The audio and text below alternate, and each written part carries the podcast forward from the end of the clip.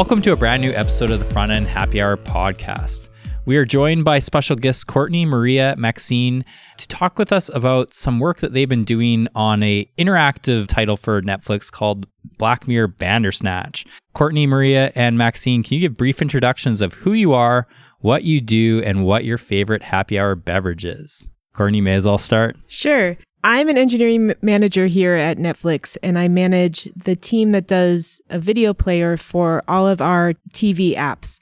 So anytime you see the Netflix app on smart TVs or set top boxes, the video player inside that is done by my team. And what's your favorite happy hour beverage?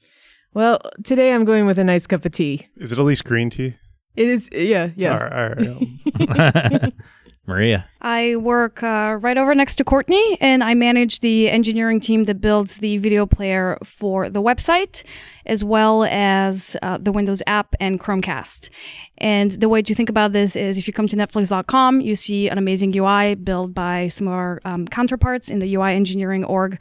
But the moment you click play, there is a ton of magic that happens underneath in order to get you um, to the actual video frames and you enjoying Bandersnatch. And my current uh, beverage is a gin and tonic, which is one of my favorite drinks.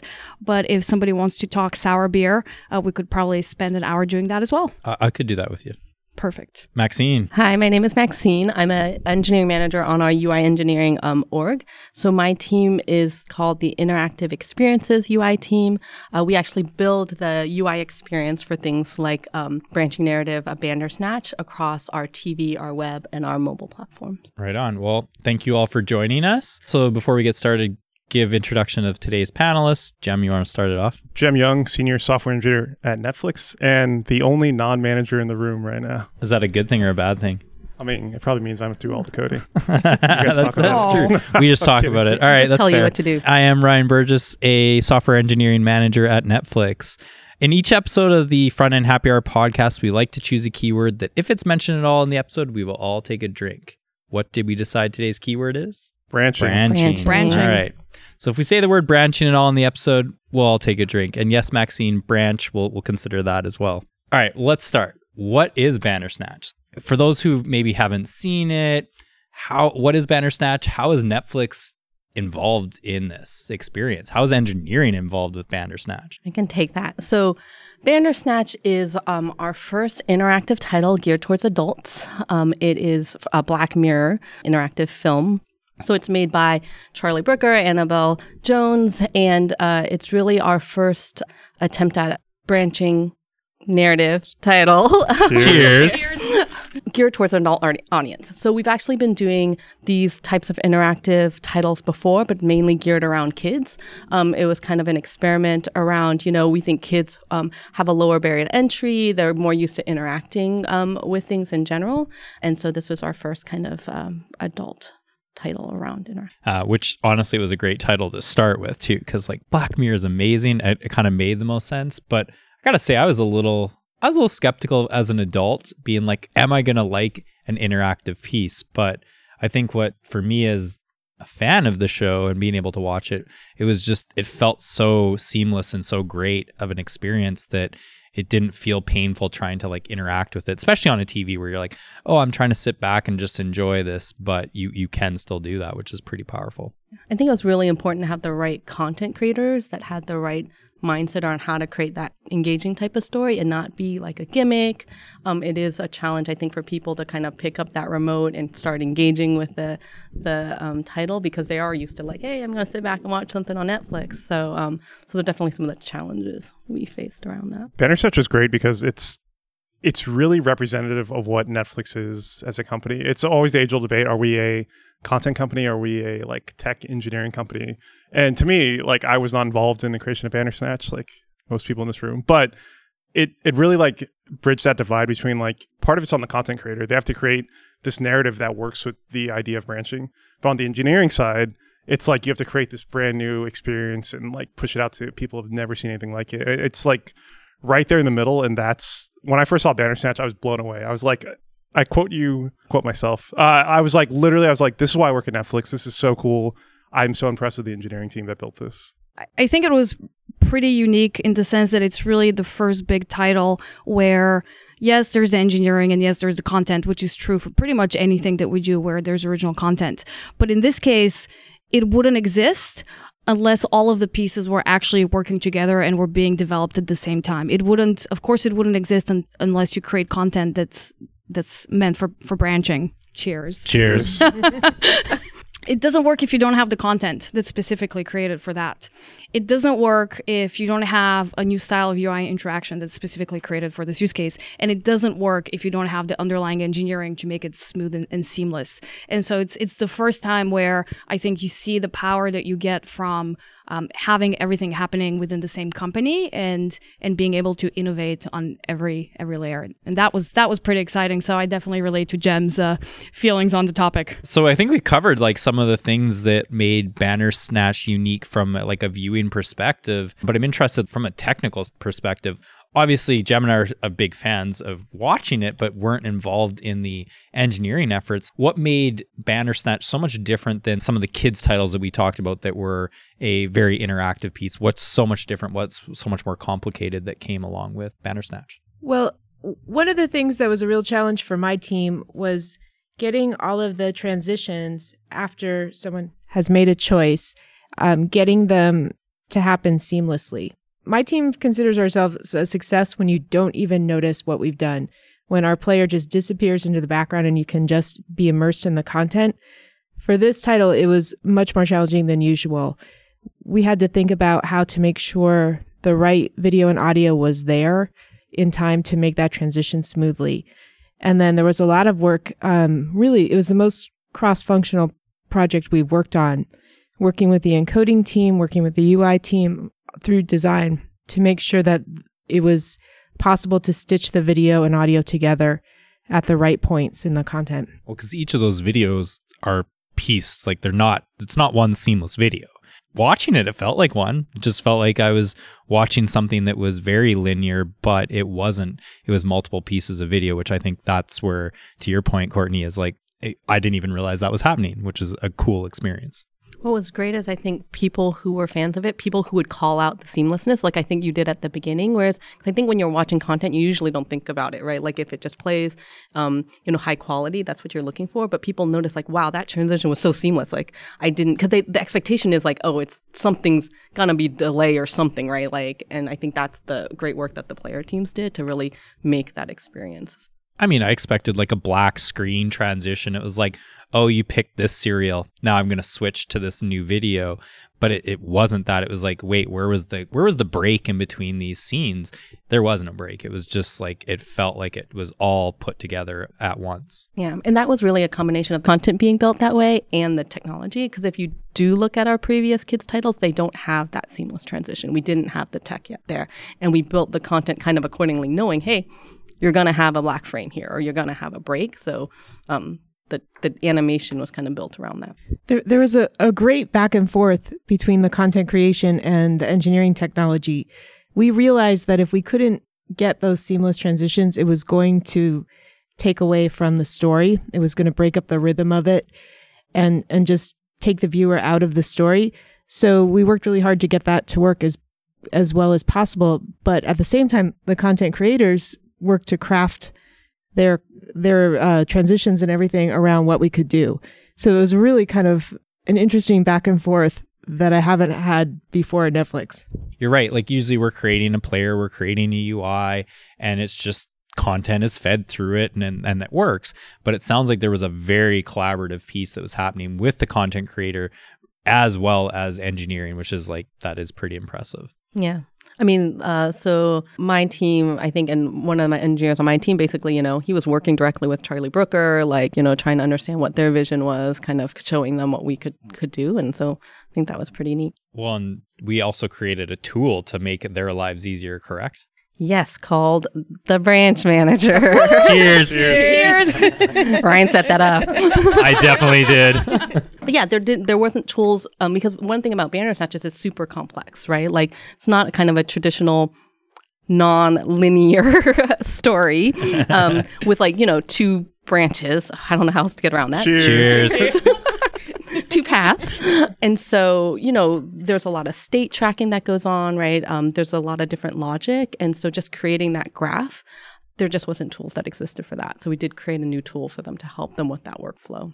Which also, I, in return, I believe it helped feed some of the data on our end as well. Yes. It's great that like uh, the engineering team pushed the bounds of what is possible in, in terms of interactive content.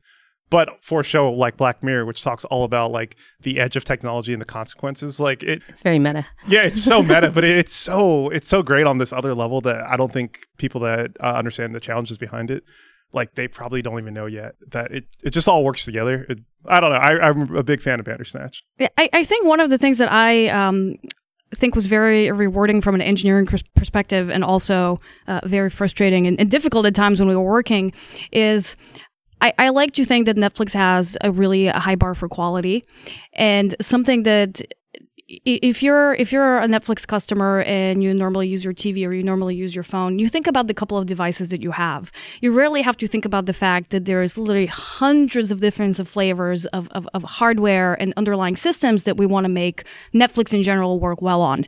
And with Bandersnatch and, and, and the seamless experience, that challenge was was amplified. Um, on Courtney's, and I will in a moment uh, would love for her to elaborate on, on Courtney's side with the TVs and, and set top boxes, there's such such an array of, of hardware and you have to get it to work with all of that. But even on the browser, there's there's challenges that a lot of times we don't have to think about because we develop something and if it works on the number one or two devices, maybe it's an app or a website, then you're good. But you really want to get the best possible experience everywhere.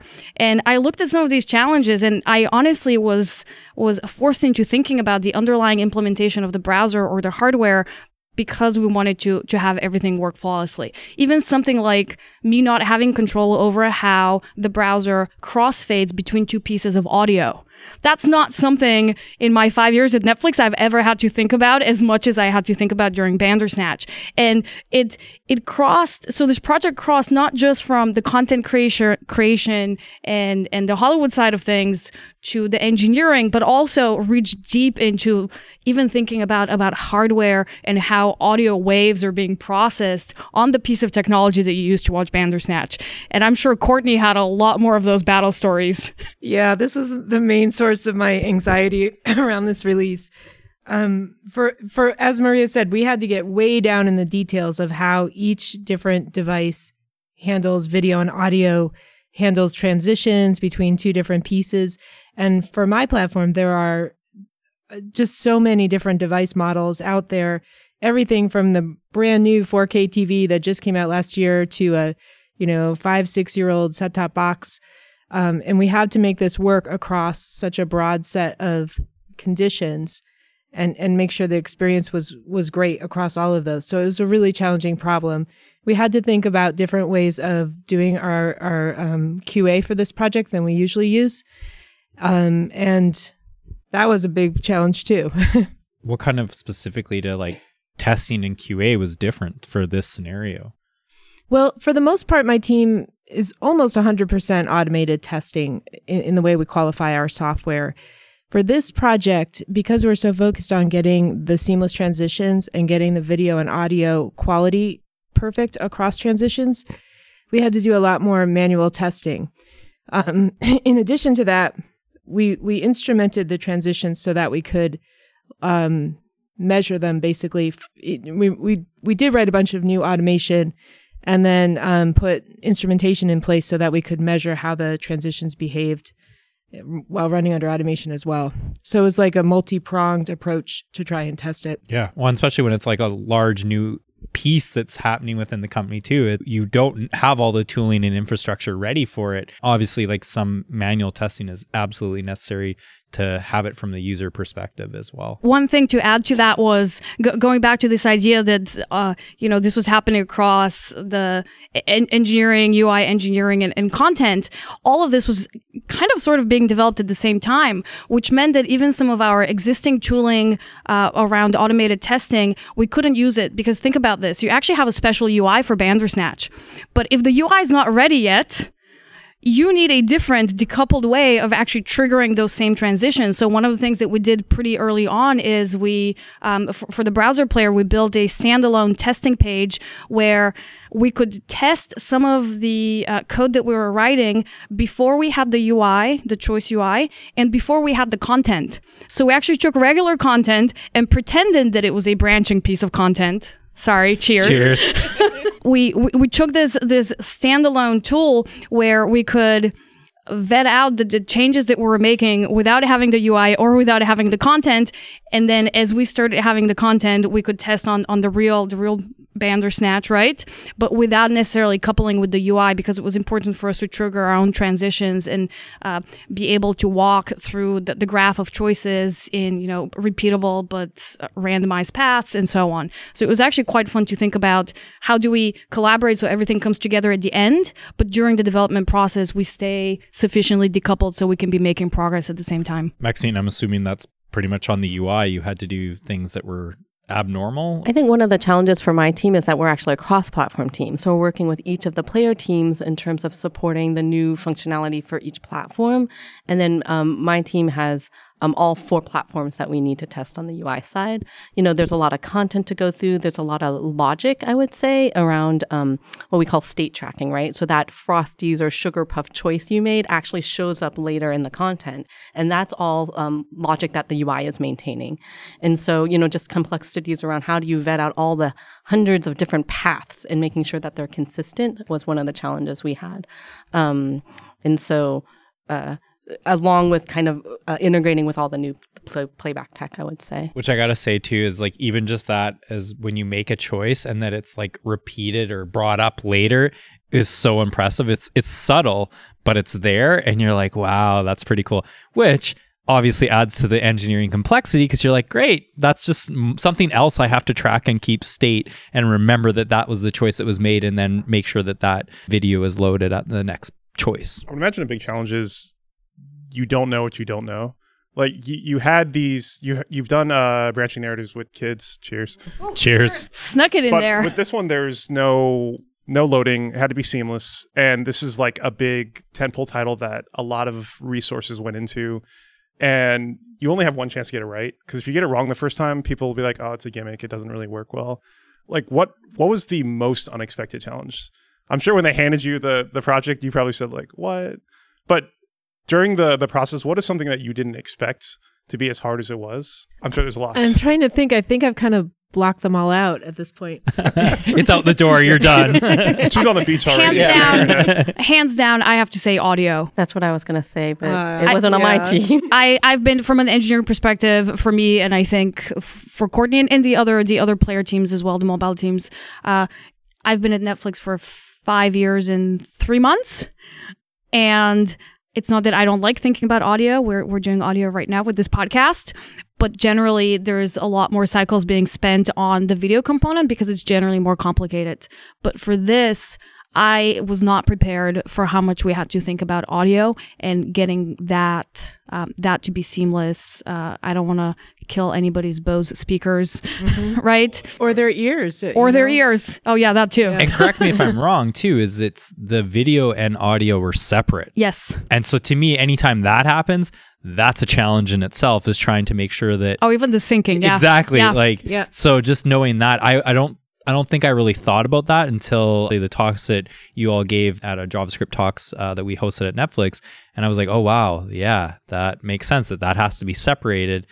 But how much more challenging that is, like just just from an outside perspective, I was like, "Oh man, that's not easy." Yeah, and like to Maria's point, we focus a lot on video and like the visual, right? And you want that seamless no black transition, but if you listen to it, you also want that transition to make sense too. And kind of the audio transitions, like, you know, continuing across the segments is really important to keep you in that world because that can be very jarring, right? Like in, in terms of hearing a pop or just suddenly the audio changes, right? So, You don't want the black screen, but if there's a pop or weirdness, then your seamless video doesn't really look great anymore, just because that it throws the user off at that point. And the soundtrack for Bandersnatch was so amazing that we really had to do it justice. Uh, it I, I might have very listened to it a little too many times in December, but we, we had to do right by the audio. Definitely a good one. So, was the primary challenge is there's say a background audio track during a, a choice point, and you had to continue that no matter which which point they chose, that was one of the challenges. yeah, That'd be it- it- being able to get to sort of stitch two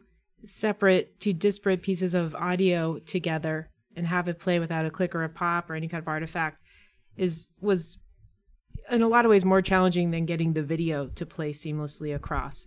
And then the third piece, if you got both video and audio looking and sounding good, you had to make sure they were in sync. So those three um, pieces of the puzzle and doing it across all of the browsers, all the different conditions, all the different devices we support.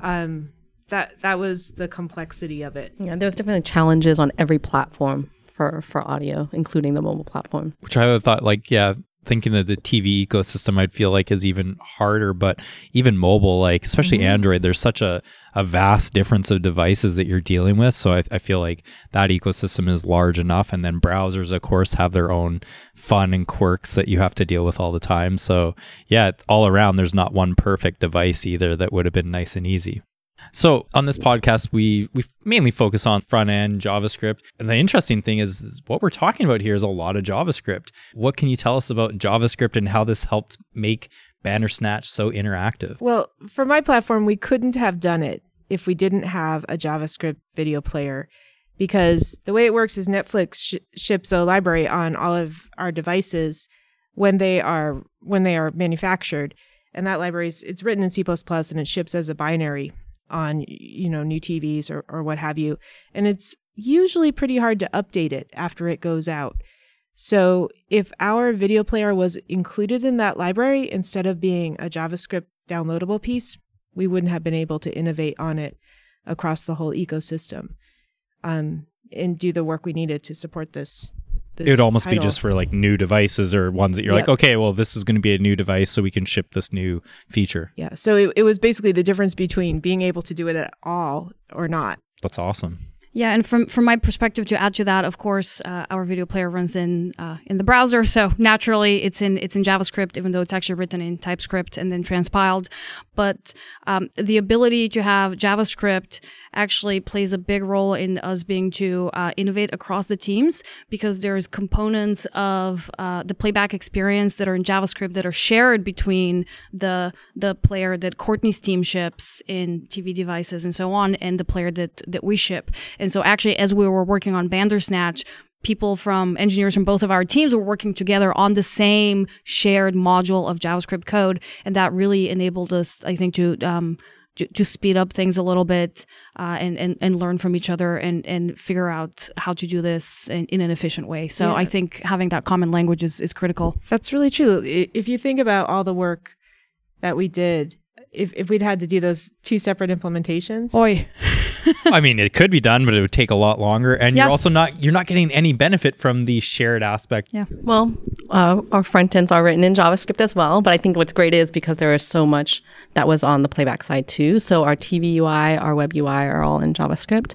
I think the challenge for my team is that our mobile platforms are native, right? So there isn't a lot of sharing we can do on the UI side. So we actually do push a lot of the business logic onto the back end, right? So outside of JavaScript, but we really want to take advantage of some of that sharing, right? And it's a very much a metadata driven UI, so we can we can do that, which is really I think what helped my team in terms of coordinating and making sure we have a consistent experience across all of those devices. Yeah, I think that's what like thinking about we've heard the big theme of like how do we support across like multiple platforms and just hearing those two pieces whereas like some of it's going to be back end driven but some of it is and just leveraging javascript to be able to enable us to be on all these devices is pretty powerful as well. And not to mention that in general, JavaScript is making its way into many people's backends these days, i mean javascript everywhere. I, like we hear it all the time right? So for better or for worse.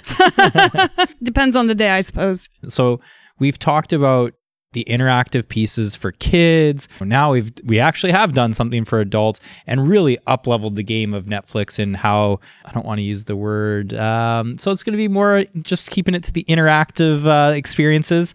What can we expect in the future for the technology? What are things that we want to be investing in at Netflix? That's a good question. I think um, Bandersnatch definitely opens the door to us to explore more around um, adult uh, interactive um, uh, content, right? But we're also continuing to explore around the kids and family space as well, right? But now we can leverage a lot of like of this new playback tech that we have, and I think, um, you know, on the product innovation side, trying to figure out what are the new um, different features or new tool sets we can offer content creators for them to kind of create different stories, right? Like, and so I think um, there's a lot of different possibilities you can use with like the branching mechanic Cheers. Cheers. um, Cheers. that will be interesting to see what they can come up with. Because in the end, our goal is to give them the tools for them to create stories they couldn't create before, right? Like, and so branching is just crap. Cheers. Wow. Cheers. I don't know if I Well can keep up. Maxine. Sorry. it's one of the mechanics, um, but it might not be the only one we might explore around interactive content in the future. I like that too. Is like even creating tools is also we're kind of getting out of the way of content creators as well as like here's a mechanism that you can use but we're not telling you how to do it it's like really just giving the right tools to them and walking away and allowing content to be created the way it should be Yeah, exactly. It's really giving them the control, right? But then um, it's just it's just new ways for them to think about bringing a story they couldn't maybe do before, right? Like on a, a linear platform, right? And even just um, our distribution model, right, where we can be on all these devices and um, all these different types of devices at the same time is really powerful. So on top of the the audio challenges, the video challenges, the brand new player, syncing all this, the the hardware challenges uh, and the content challenges, you had the additional challenge of creating, making sure whatever you're creating is reusable in the future, not just one-off tools. Because like you know, we're all engineers, we can all hack something together one time, but to create it for the future is another layer of work. As anybody who's like ever open sourced anything knows that like it's so much more work. So you had to roll that in top of all the other work you're doing. Yeah, in a way. And it, the thing is, I think a lot of people don't realize is that Bandersnatch wasn't our first branching narrative title. Oi, Cheers. cheers. Our first Maxine's interact- really killing it. And when really good Ryan, when Ryan chose this. I'm like, this she is might gonna be be winning this game um, I don't know. I feel like I'm winning. But it wasn't our first and i do think if it was it would have been a lot more difficult because we we didn't have the opportunity to build that foundation.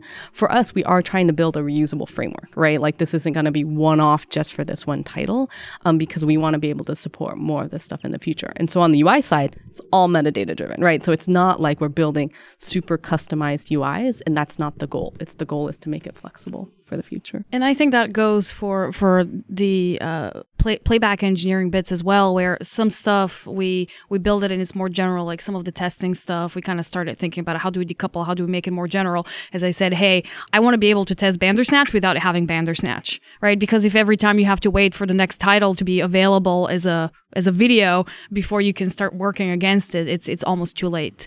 But I think there's also a lot of opportunity to think about how we can generalize some of the tools that we've had. How do we think about uh, monitoring how these titles are performing in production from a quality of experience perspective?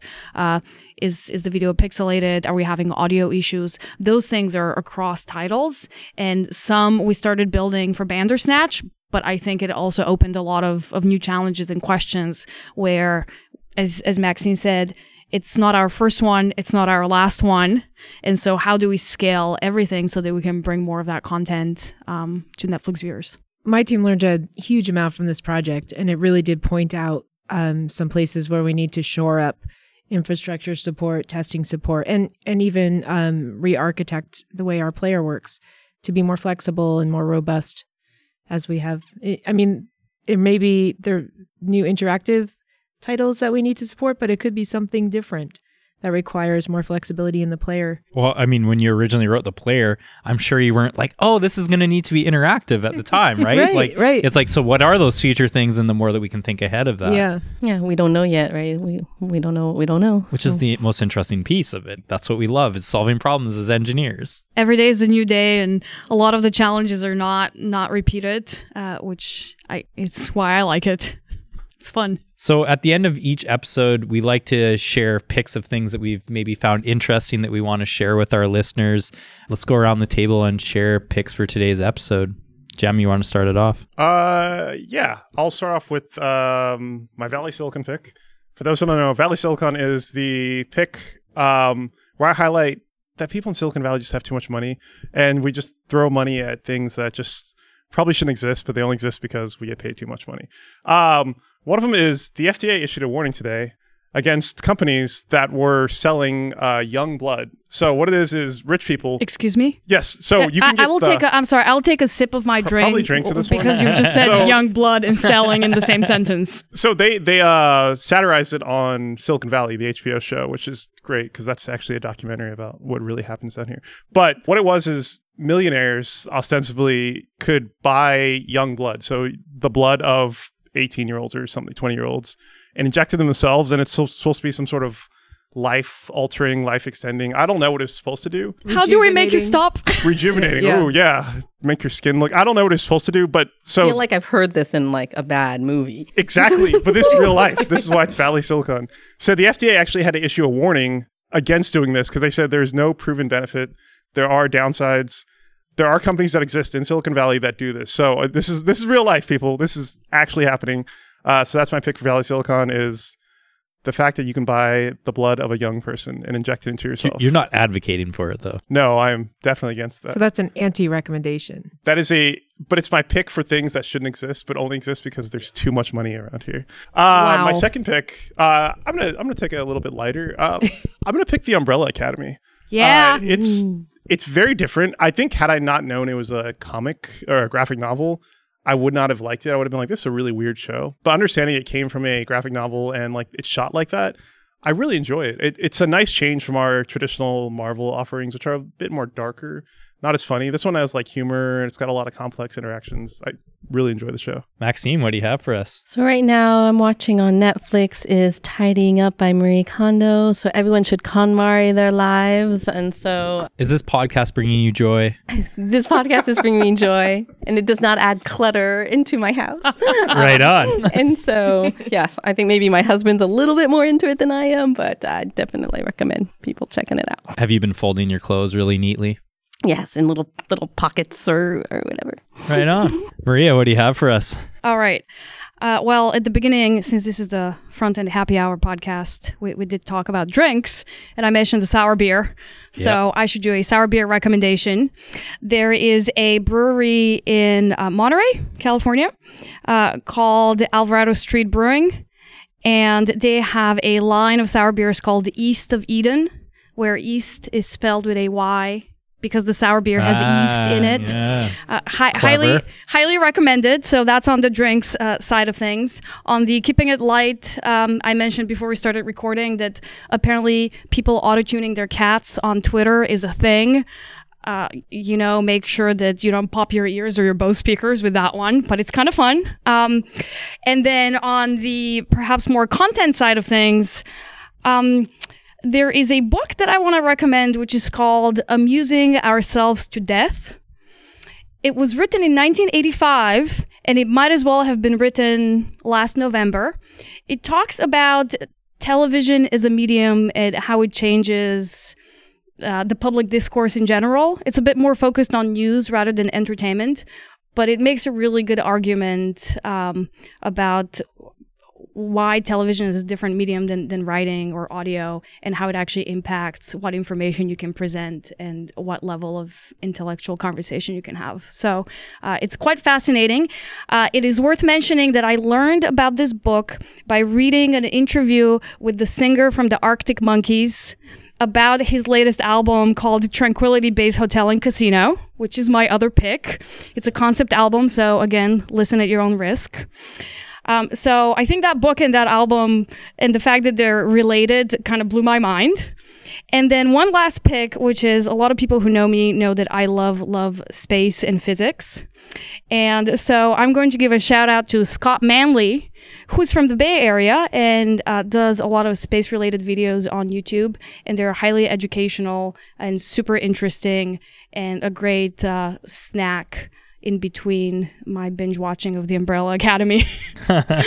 right on. You know that that uh the idea of kind of like how the internet and things have changed, or just our how we how we ingest media and art came up in a Russian Doll, which is a pick last time. yes, They it talked did. about like why visual art has declined in the past 30 years? And the answer was like the internet. Like it, it is not declined, it's just moved to a different Different uh, medium. Different medium. Yeah. Yeah. It's pretty fascinating, and as all of us being being at Netflix, I think there's uh, it, it's interesting to think about those those types of questions because we're we're creating you know in that medium. That's really cool. Courtney, what do you have for us? Oh boy, it's hard to to Hard to follow that up. long I don't list. know if I have mine are any good, but um, I, I'm an amateur musician, and lately I've been watching a lot of um, bio series or documentaries about musicians. The Quincy documentary, and um, there's one about Sam Cooke as well that I thought was great. And then for books, I'm reading this really interesting book by Kelly McGonigal, who's a professor at Stanford.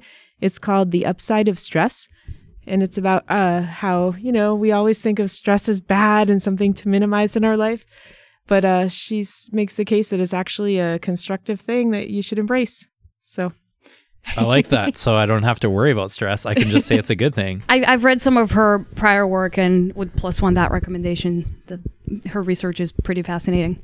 Right on. Well, I'm going to only follow with one pick, and it's actually kind of boring compared to all these great picks. But I'm actually choosing a foam roller for your back.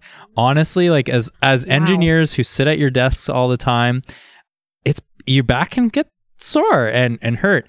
And I actually got the recommendation from my tattoo artist uh, who's doing some work on me. Was I'd asked him, I'm like, you must have the worst back pain because they're literally sitting and hovering over in like weird positions. And he said, no, it's because he uses this foam roller that's like, I don't know, like $30 on Amazon. And he uses it like one or two minutes in the morning, one or two minutes in the evening, and he does no back problems. So I've been doing that for almost a year now and like i'm not probably as consistent as it sounds he is doing it but it actually does help a lot i feel like i don't have as much back pain and maybe my posture is a little better i don't know if it is but so that's that's gonna be my pick Do you have a recommendation on how to get myself to start using the foam roller that is right next to my television in the living room and I've owned for three, four years? yeah Please just help. just set a reminder you know put it put time in your calendar for it like come on these are these are easy problems to solve You bunch of managers. Put it in your calendar. That's- exactly that's that's, the the easy way way to solve add it, Add it to your to-do list that'll help yeah Time in the calendar. That's actually not a. That's a good idea. See, I told you. Like gonna she'll she'll this. make time for it. The calendar will tell her Yeah. that she's supposed to do that, and she'll follow. Yeah, it, I only so. do whatever the calendar says. So It's pretty much the I keep. manager's s- I, schedule. I was telling uh, my fiance this, Lauren. I was like, if hackers want to break Silicon Valley or like break the web, just like delete Gmail and Google Calendar, and like we would all be lost. I'd have no idea what's going on this week. I'd be all. pretty bored. I wouldn't wouldn't have Slow- anything to do. Yeah. yeah, sweet. Jem, I gotta tell you that I I'm super excited. Have been super excited in the last probably fewer than 24 hours. I feel like I have a new phone. And it's really, really cool because uh, genuinely I feel happiness because I feel like I have a new phone, but I don't have a new phone. What happened is I got the Gmail update and Gmail looks different on my phone, but I spend so much time in Gmail on my phone that it actually feels like I have gotten a different phone. And I caught myself being kind of excited. Oh, this looks different. like there's some dopamine that's something's happening in my brain and it's because Gmail looks different. So You yes, you're right. device because of it. Yeah, and so uh, yeah, you're right. I think if they wanted to uh, take me out, take my Gmail, take my calendar, and and I will be crippled, or I'll just take a break and you know have another drink. So before we end the episode, I want to thank you all for joining us. Thank you, Courtney, Maria, and Maxine for joining us. It was a pleasure having you on. Where can people get in touch with you? You know, some people say Twitter, but I'm also open to hearing other examples where they can get in touch with you. Phone numbers, address, uh, email, whatever works. LinkedIn. So I told Ryan I don't have a Twitter account. um, so I would say you could reach me on LinkedIn. Maybe I'm not going to give my email address. Um, my name is Not is your phone number, Maxine- not your address. No, I think I'm okay. Okay. LinkedIn. right. My name is Maxine Cheung, C H E U N G, which confuses people. Uh, you can find me there. You can find me on Twitter. My handle is stranger underscore quark. The quark is because I like physics, as we've established. The stranger is because strange was taken, which is the proper name for this. So I really wanted strange quark, um, but it was taken, so I took stranger. But it kind of works because I love Stranger Things and it's Netflixy. So stranger quark. Uh, if you do follow me, beware. There's a lot of space stuff that happens on my Twitter and cats as well. I was just going to say the cats have to be put in there too. Yeah, there, there's cats in, in space and, and some random techie stuff. All right, Courtney. Well, uh, uh, like Maxine, I also don't have a Twitter account, but you can find me on LinkedIn, Courtney Kennedy working at Netflix. So Right on. Well, thank you all again for joining us. And thank you all for listening to today's episode. You can subscribe to Front End Happy Hour podcast on whatever you like to listen to podcasts on. And you can follow us on Twitter at Front End HH.